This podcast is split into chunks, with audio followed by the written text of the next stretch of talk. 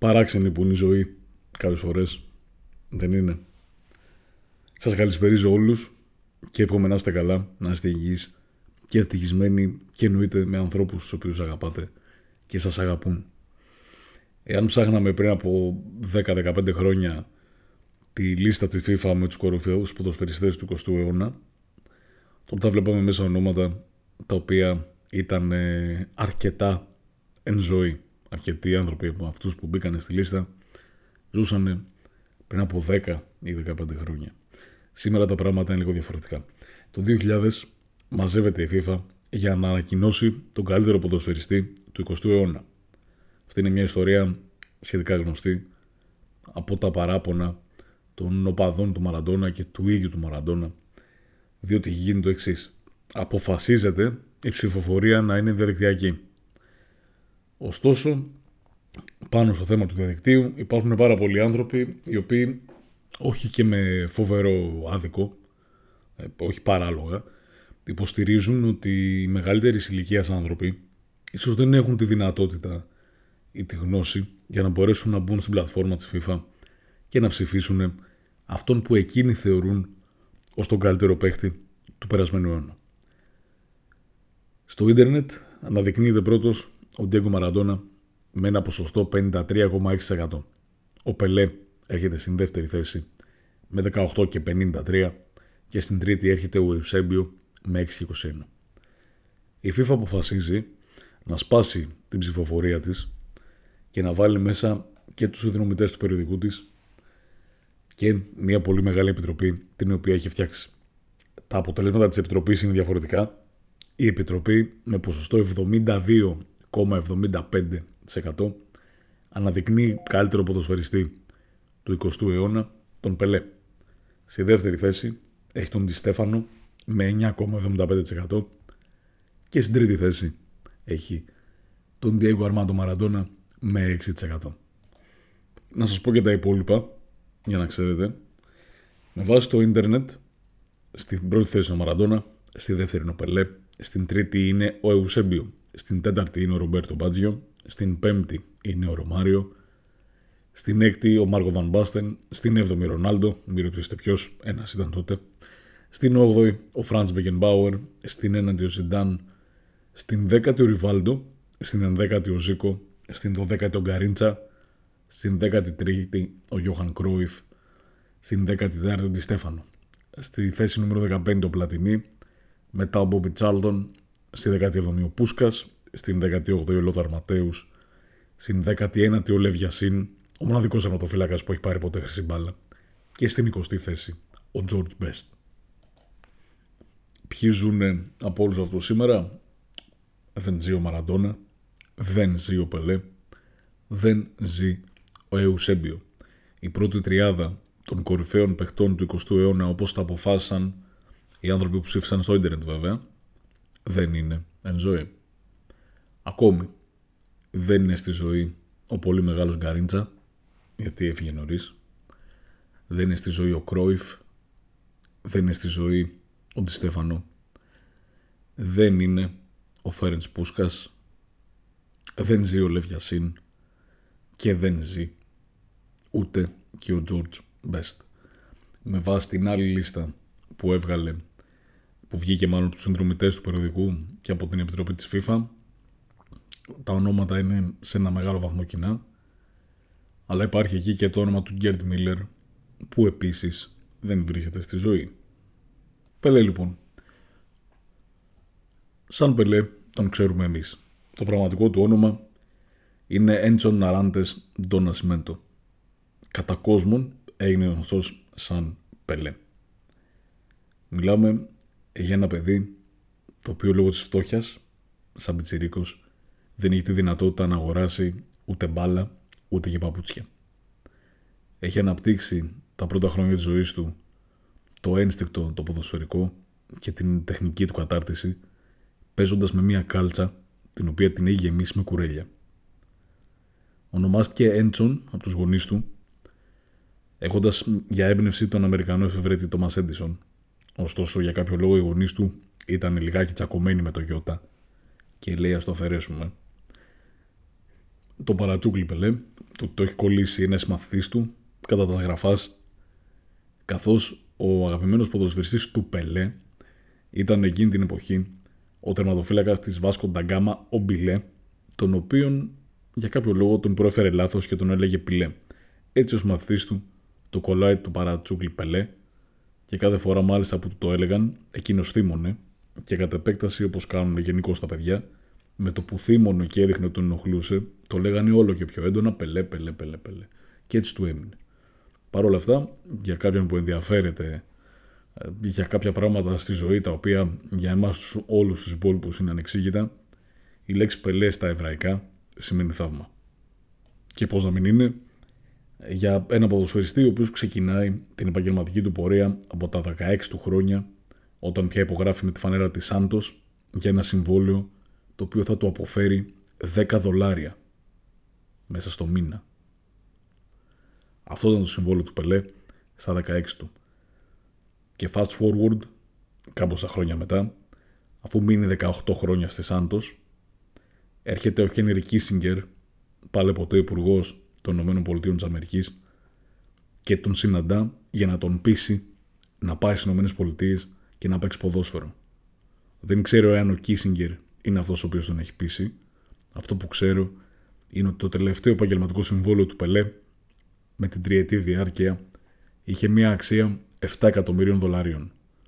Από τα 10 δολάρια το μήνα στο πρώτο του συμβόλαιο στη Σάντος στα 7 εκατομμύρια δολάρια στις Ηνωμένες Πολιτείες και στη New York κόσμος. Από την άλλη λογικό, όταν μιλάμε για τον ποδοσφαιριστή τον οποίο ο πλανήτης αναγνώρισε σαν, το σαν τον καλύτερο που είχε από τα πρώτα χρόνια που τον έβλεπε.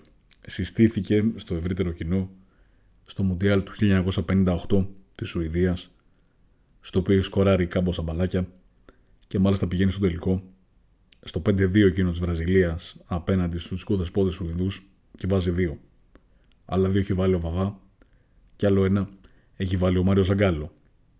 Ο Μάριο Ζαγκάλο με τη σειρά του είναι ο άνθρωπος ο οποίος θα είναι προπονητής του Πελέ στην πολύ μεγάλη και διάσημη Βραζιλία του 1970. Παίρνουν λοιπόν οι Βραζιλιάνοι το Μουντιάλ, το σηκώνουν και τέσσερα χρόνια αργότερα, το 62, πηγαίνουν για να υπερασπιστούν τον τίτλο τους. Όμως στο δεύτερο παιχνίδι, ο Πέλε τραυματίζεται και την ομάδα την παίρνει στην πλάτη ένας άλλος πολύ μεγάλος ποδοσφαιριστής που αναφέρθηκε και νωρίτερα, ο οποίος ήταν ο Γκαρίντσα. Και φτάνουν μέχρι το τελικό με τους Τσεχοσλοβάκους και οι Βραζιλιάνοι το παίρνουν και το κρατάνε. Είναι η τελευταία ομάδα η οποία έχει κάνει back-to-back σε Μουντιάλ. Παραλίγο να το κάνει η Γαλλία τώρα, στο τελικό με την Αργεντινή. Παρ' όλα αυτά, λίγο ο Μαρτίνες, λίγο αστοχία των Γάλλων, το πήραν η Αργεντινή και δεν έγινε το back-to-back. Το 1966 στο Μουντιάλ ξανά πηγαίνει ο Πελέ, ωστόσο η Εθνική Βραζιλίας δεν τα πάει και τόσο καλά και φτάνει το 1970 στην ηλικία των 30 ετών και κατεβαίνει με μία από τις καλύτερες ομάδες εθνικές που έχουμε δει ποτέ. Είναι πάρα πολύ διάσημη η Βραζιλία αυτή του 70 και είναι και μια Βραζιλία με την οποία εμείς τουλάχιστον η δική μου γενιά που είμαστε τώρα εκεί γύρω από τα 30 μεγαλώσαμε με αναφορές σε αυτήν την ομάδα. Υπήρχαν και αναφορές στους Ολλανδούς του 74 ή σε κάποιες άλλες ομάδες. Ελάχιστες αναφορές σε προηγούμενες τεράστιες εθνικές ομάδες όπως εκείνη των Ούγκρων στη δεκαετία του 50 αλλά νομίζω ότι το golden standard, εάν κάποιος θέλει να μιλήσει για σπουδαίες εθνικές ομάδες, ε, δεν μπορεί να αφαιρέσει εκείνη τη Βραζιλία του 70. Και για το 82 λένε, αλλά το 82 δεν κατέκτησε τίποτα. Το 70 πήγε μέχρι το τέλος και το πήρε. Και μάλιστα πήρε το Ζιλιριμέ το τρόπιο, το τελευταίο δηλαδή Μουντιάλ πριν να αλλάξει α, το κύπελο του πρωταθλητή κόσμου το οποίο εισήχθη σαν καινούριο το 1974.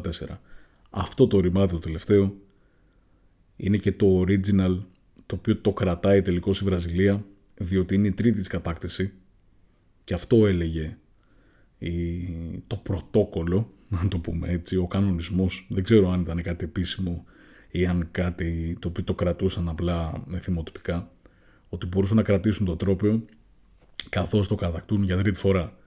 Το κατακτούν λοιπόν το 1970 στα γήπεδα του Μεξικού, πηγαίνει στα γραφεία της Ποδοσφαιρικής Ομοσπονδίας Βραζιλίας, μένει εκεί, στο Ρίο Τζανέιρο, με αλεξίσφαιρα τζάμια γύρω-γύρω και πάντως με έναν τρόπο το 1983 στις 19 του Δεκέμβρη κάποιοι μπαίνουν μέσα, το κλέβουν και έκτοτε το συγκεκριμένο τρόπιο δεν έχει βρεθεί. Το μόνο που έχει βρεθεί είναι ένα κομμάτι του και το κομμάτι του αυτό είναι η βάση του. Και όσον αφορά στον Καρίντσα που τον ανέφερα νωρίτερα, υπάρχει κάτι το οποίο διάβαζα, δεν ξέρω αν ισχύει. Φαντάζομαι ότι για να έχει γραφτεί ισχύει, δεν υπάρχει λόγος δηλαδή να μην το έχουν ψάξει περισσότερο εκείνοι. Και αυτό είναι ότι όποτε έπαιξαν μαζί ο Πελέ με τον Καρίντσα, η εθνική Βραζιλίας δεν έχασε ποτέ. Σε όλα αυτά τα χρόνια που έπαιζε ποδόσφαιρο ο Πελέ, κάποια πολύ βασικά σημεία της κριτικής ήταν ότι δεν πέρασε ποτέ από την Ευρώπη. Και καθώς περνούσαν τα χρόνια, η κριτική αυτή γιγαντώθηκε, όπως εννοείται και γιγαντώθηκαν και τα ευρωπαϊκά πρωταθλήματα ποδοσφαίρου και γενικώ οι ευρωπαϊκές διοργανώσεις. Είτε θέλετε να πούμε για Champions League, είτε για UEFA, είτε για οτιδήποτε. Αυτή ήταν η κριτική που το ασκούσαν από πιο παλιά και όταν σταμάτησε πια την μπάλα και μπορούσαν πιο εύκολα να τον βάζουν στον τοίχο, νομίζω ότι η κριτική του ξεκινούσε και τελείωνε με αυτό. Άλλο ένα σημείο στο οποίο πάρα πολλοί τον αντιμετωπίζουν με μια αφέλεια, με μια λαφρότητα, ξέρω ποια είναι κατάλληλη λέξη για αυτό, είναι ότι σε όλα αυτά τα γκολ τα οποία έχει βάλει και τα οποία και ο ίδιος έλεγε ότι ναι, έχω βάλει πάρα πολλά γκολ, μετράει και τα φιλικά. Κάτι το οποίο η αλήθεια είναι ότι αν θέλουμε να δούμε σοβαρά στατιστικά, δεν μπορούμε να τα, να τα βάλουμε μαζί τα γκολ στα φιλικά. Δεν υπάρχει αυτή η πίεση, οποιαδήποτε μάλλον πίεση, γιατί φιλικό είναι, και δεν υπάρχει και η απόδοση, η θέληση έστω για απόδοση από πλευράς αντιπάλων. Αλλά όπως και να έχει, τα χίλια γκολ και βάλε είναι χίλια γκολ και βάλε. Δηλαδή και μόνο φιλικά να έπαιζε κάποιος, δεν θα μπορούσε εύκολα να έχει βάλει ένα χιλιάρι. Η αλήθεια είναι αυτή. Όπως και να έχει, δεν αμφισβητείται πέραν αυτού του κομματιού, δεν αμφισβητείται η ποδοσφαιρική αξία του Πελέ ως προς το ποιος παίχτης ήταν, πόσο σπουδαίος παίχτης ήταν, πόσο μεγάλος παίχτης ήταν και πόσο επηρέασε όλους τους επόλοιπους μεγάλους ποδοσφαιριστές και το πόσο άλλαξε το άθλημα, αν θέλετε. Άλλωστε είναι ο μόνος ποδοσφαιριστής ο οποίος έχει κατακτήσει τρεις φορές το παγκόσμιο κύπελο. Όσο και αν μπορεί να φαίνεται σε κάποιον παράξενο, εάν υπάρχει κάποιος, φαντάζομαι κάποιος θα υπάρχει, είναι μια διοργάνωση η οποία γίνεται κάθε τέσσερα χρόνια. Άρα κάθε τέσσερα χρόνια ένα μουντιάλ, ο εκάστοτε παίχτης μπορεί να είναι ή σε πολύ καλύτερη φόρμα και ηλικία ή σε πολύ χειρότερη. Καλή ώρα, ο Κριστιανό Ρονάλντο στο τελευταίο μουντιάλ δεν ήταν και στην καλύτερη κατάσταση. Και είναι λογικό διότι έχει φτάσει σχεδόν 38 ετών. Είναι άλλο να είσαι 34, άλλο να είσαι 30, άλλο να είσαι 38. Σε ένα άθλημα τόσο απαιτητικό όσο είναι το ποδόσφαιρο και ειδικά το ποδόσφαιρο το σημερινό. Όσο δε για την Ευρώπη και τον Πελέ, εννοείται ότι με το που έκανε το μπαμ και τον είδανε οι άνθρωποι του ποδοσφαίρου το 58, κάποιοι θέλησαν να τον φέρουν στην ομάδα τους, έχουν γράψει σε διάφορα sites ότι ενδιαφέρθηκαν η Real, ενδιαφέρθηκε η Juventus, η United. Παρ' όλα αυτά, καμία από όλες αυτές δεν κατάφερε να τον φέρει στην Ευρώπη. Υπάρχει μια αναφορά και στην Ίντερ του Μωράτη, του Άντζελο Μωράτη, και στο 1958, όταν και κατάφερε να του προσφέρει συμβόλαιο, όμως μεσολάβησε και πίεσε πάρα πολύ ο τότε πρόεδρος της Σάντος να μην προχωρήσουν με το συμβόλαιο αυτό, επειδή υπήρχαν πάρα πάρα πολύ έντονες αντιδράσεις από τους οπαδούς της Σάντος. Έτσι ο Πελέ έμεινε στη Σάντος, τελείωσε τη σεζόν το 58 με 58 γκολ στη διοργάνωση του πρωτάθλημα και το 1961 ο Ζάνιο Κουάντρος, ο τότε πρόεδρος της Βραζιλίας, τον είχε χαρακτηρίσει εθνικό θησαυρό επισήμως για να αποτρέψει τυχόν μεταγραφές του εκτός Βραζιλίας. Πράγματα τα οποία από τη μία ενισχύουν το μύθο και δείχνουν το πόσο καλό τον θεωρούσαν και το πόσο τον αγαπούσαν και από την άλλη δεν ξέρω αν στο σήμερα ξεπεταγόταν ένας αντίστοιχος Πελέ, σίγουρα θα έφευγε από τη Βραζιλία πριν καλά καλά κλείσει τα 18 του. Θα πήγαινε στην Ευρώπη, εκεί που παίζουν ένα άλλο παιχνίδι, εντελώς άλλο παιχνίδι από αυτό που παίζουν στη Λατινική Αμερική και στην Ευρώπη θα μπορούσε να φτάσει στην απόλυτη καταξίωση. Σε μια καταξίωση η οποία δεν μπορεί να αμφισβητηθεί. Έτσι νομίζω εγώ τουλάχιστον. Από το 62 ήδη τον θεωρούσαν τον καλύτερο παίχτη στον κόσμο. Το 1962 ο Πελέ ήταν 22 ετών. Σήμερα ο Εμπαπέ, τον οποίο τον έχουμε δει να βγάζει μάτια και συζητάμε πόσα χρόνια το όνομα του. Ο Εμπαπέ είναι ήδη 24. Ο Πελέ στα 22 του είχε δύο παγκόσμια κύπελα.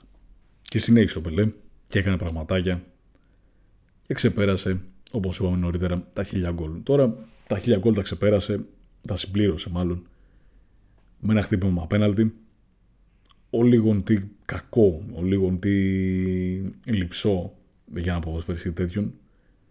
Αλλά αυτό να ξέρετε ότι έχει συμβεί και με τον Ρωμάριο. Και ο Ρωμάριο όταν ήταν να βάλει το χιλιοστό του γκολ, κάπως το έφερε ζωή και το βάλει με πέναλτι.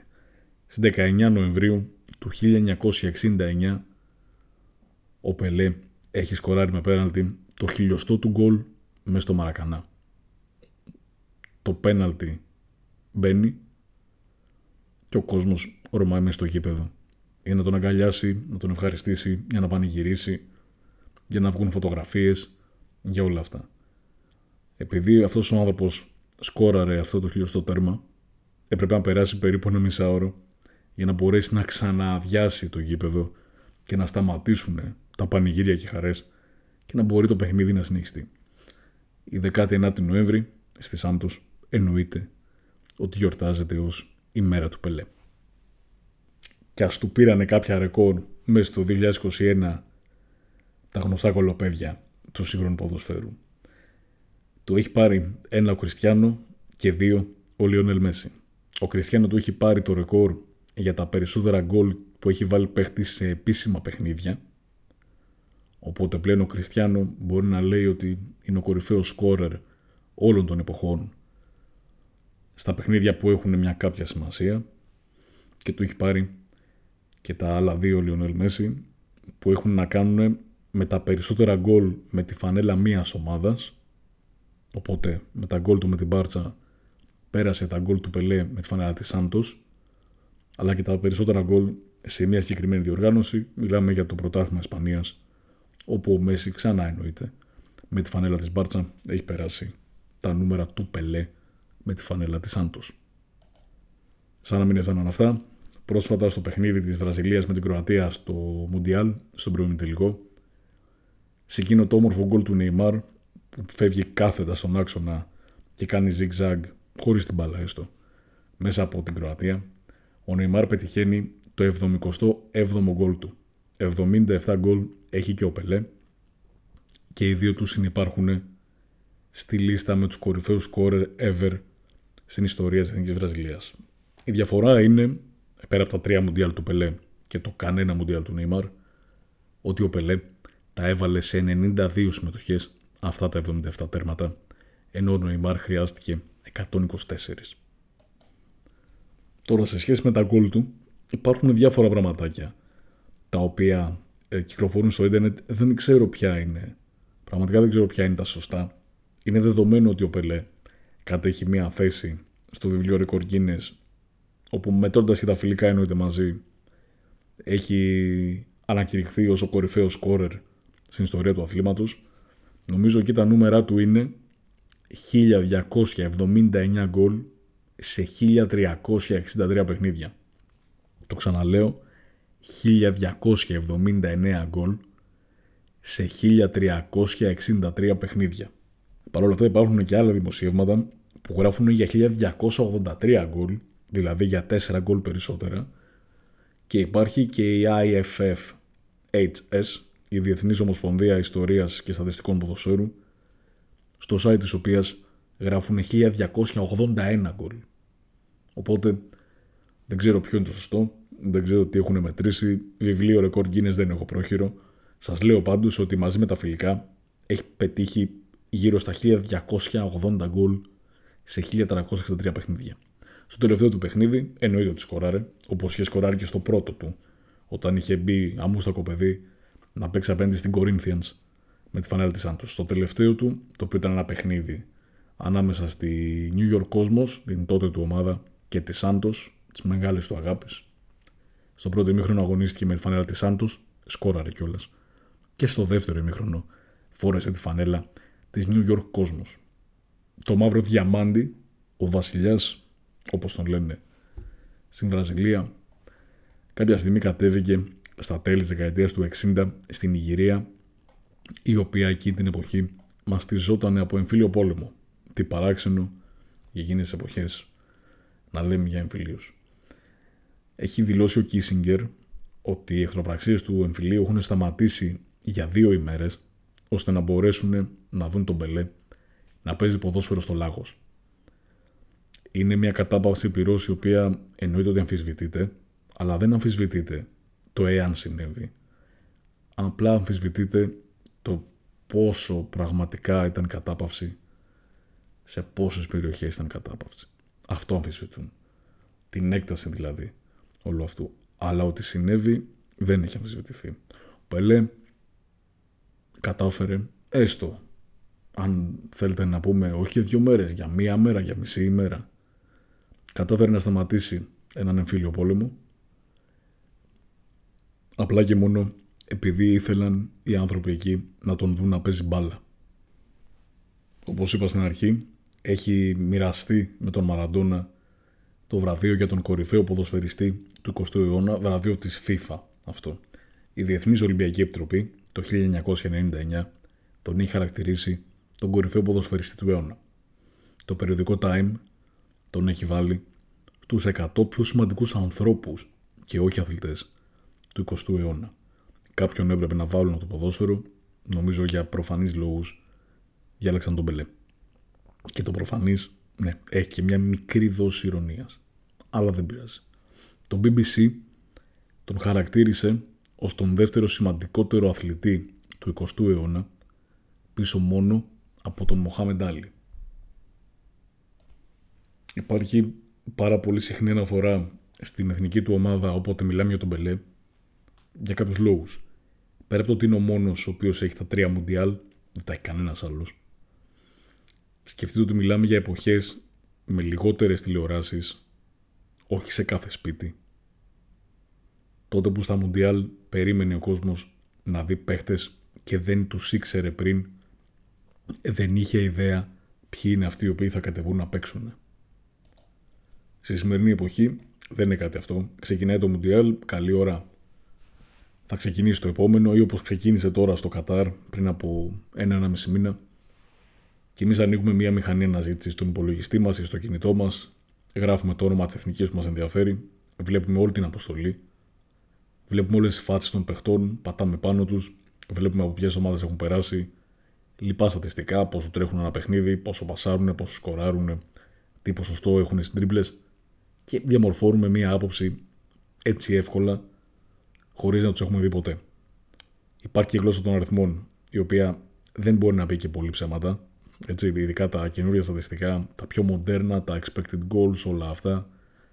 Αυτά μπορούν να εξηγήσουν ακόμα καλύτερα το ποδόσφαιρο. Αυτά όλα δεν υπήρχαν, εννοείται, στην εποχή του Πελέ. Όπως στην εποχή του Πελέ, δεν υπήρχε και η δυνατότητα να παρακολουθήσει κάποιος Ευρωπαίος το πρωτάθλημα Βραζιλίας. Δεν υπήρχαν ε, όλες αυτές οι τηλεπικοινωνίες και όλη αυτή η τεχνολογία και δεν υπήρχε καλά-καλά το ενδιαφέρον για το πρωτάθλημα Βραζιλίας. Ακόμη και σήμερα δηλαδή, αν πάρουμε για παράδειγμα την Ελλάδα, η οποία η Ελλάδα στις δύο συνδρομητικές τηλεοράσεις που έχει, έχει ένα σκασμό πρωταθλήματα και κύπελα και διοργανώσεις, Πρωτάθλημα Βραζιλίας δεν έχει. Ένα Λιμπερταδόρες πηγαίνει, έρχεται από εδώ, από εκεί. Και μία το παίρνει ο ένας, μία το παίρνει ο άλλος και συνήθως δείχνουν τύπου τον τελικό, άντε για κανέναν τελικό. Τα δείχνουν ολόκληρα. Ο κόσμος περίμενε το Μουντιάλ για να μάθει ποιοι είναι εκείνη τη χρονιά οι παίχτες που θα τον σοκάρουν, που θα τον εκπλήξουν και αυτό περίμεναν και οι ομάδες οι οποίες δεν ήξεραν, δεν μπορούσαν να ξέρουν και γι' αυτό και όσο πιο πίσω πάμε θα βρούμε μεταγραφές οι οποίες βασίστηκαν επάνω σε συγκεκριμένα Μουντιάλ. Ο Πελέ τι άλλο να κάνει. Εξαιρώντας το 62 όπου τραυματίστηκε, το 66 δεν τα κατάφερε, αλλά το 58 πριν συμπληρώσει τα 18 του χρόνια έχει βάλει γκολ, έχει πάρει το κύπελο, το 70 έχει κάνει το ίδιο. Για τη Σάντος οι πιο πολλοί δεν μπορούμε να μιλήσουμε διότι είναι αδύνατο να γνωρίζουμε. Αλλά και πάλι τα νούμερα του είτε πάρουμε τα νούμερα μαζί με τα φιλικά είτε πάρουμε τα επίσημα ε, νομίζω ότι δεν είναι νούμερα τα συναντάς κάθε μέρα. Σε συλλογικό επίπεδο 700 παιχνίδια και 655 γκολ. Εάν είναι λίγο πάνω λίγο κάτω συγχωρέστε με το ίντερνετ είναι ένας φανταστικός, ένα φανταστικό μέρος για να ψάχνεις πράγματα αλλά και ένα μέρος το οποίο δεν μπορείς να είσαι ποτέ σίγουρος αν κάτι είναι τόσο μακρινό. Ας πούμε 655 γκολ σε 700 παιχνίδια και στην εθνική όπως είπαμε 77 γκολ σε 92 παιχνίδια και αυτά είναι τα επίσημα. Μιλάμε για έναν πάρα πάρα πολύ μεγάλο σκόρερ και για έναν παίχτη ο οποίος και μόνο με την εικόνα του συν το γεγονός ότι ήταν Βραζιλιάνος, συν το γεγονός ότι ήταν μαύρος, συν το γεγονός ότι πέτυχε με την εθνική του τόσο πολύ, τον ανέβασαν στην κορυφή του κόσμου, τον ανέβασαν στην κορυφή της ε, συνείδησης των ποδοσφαιρόφιλων. Όχι όλων, ευτυχώς όχι όλων, γιατί θα ήταν πολύ βαρετό όλος ο πλανήτης να λέει ότι ο Πελέ και τέλος. Ενώ ήταν πολύ όμορφο και θα είναι πάντα πολύ όμορφο να λένε ο Πελέ, ο Μαραντόνα, ο Κρόιφ, ο Σέμπιο, ο Ζιντάν, ο Μέση, ο Κριστιανό κτλ. Νομίζω βέβαια ότι αυτή η κουβέντα δεν έχει κάποιο, κάποιο point πέρα από το να κάνουμε την πλάκα μας και να το βγάλουμε από μέσα μας. Πρώτον επειδή δεν υπάρχει λόγος να καταλήξει κάπου και δεύτερον επειδή πράγματι ε, είναι σχεδόν δεδομένο το ποιος είναι αυτός ο οποίος είχε και τη διάρκεια και την ποιότητα και τους αριθμούς και τις επιτυχίες. Και αυτός είναι ο Μέση.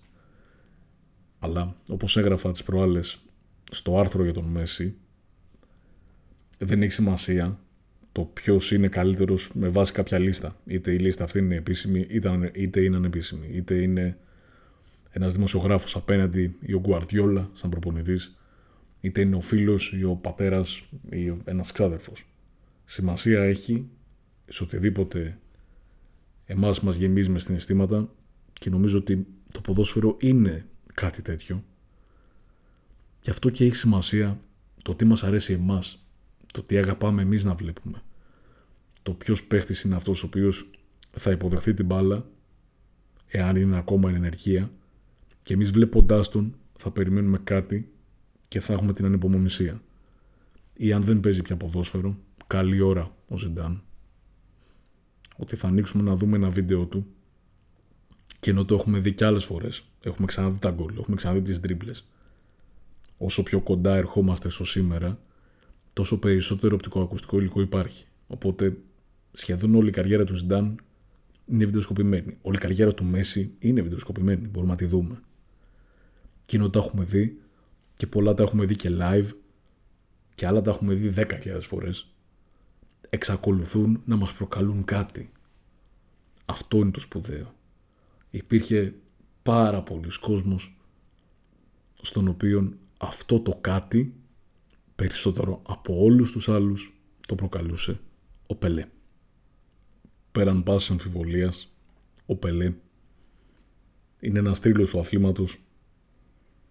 Είναι ένας ποδοσφαιριστής που τουλάχιστον εκείνοι που τον πρόλαβαν ή μεγάλωσαν με το όνομά του στα αυτιά τους θα συνεχίσουν να τον αναφέρουν για πάρα πολλά χρόνια ακόμη. Και ναι, μπορεί το άθλημα να έχει γίνει σίγουρα φτωχότερο σήμερα, μπορεί να έχει χάσει έναν τρομακτικό ποδοσφαιριστή, όμως ευτυχώς υπάρχουν τα βιβλία και υπάρχει και το διαδίκτυο για να μπορούμε όλοι μαζί να μάθουμε και κάτι παραπάνω για το ποιος ήταν τελικά αυτός ο τύπος ο οποίος ήδη από τα 16 του χρόνια έκανε τον πλανήτη να μιλάει για εκείνον. Σας ευχαριστώ θερμά για την ακρόαση. Να είστε καλά.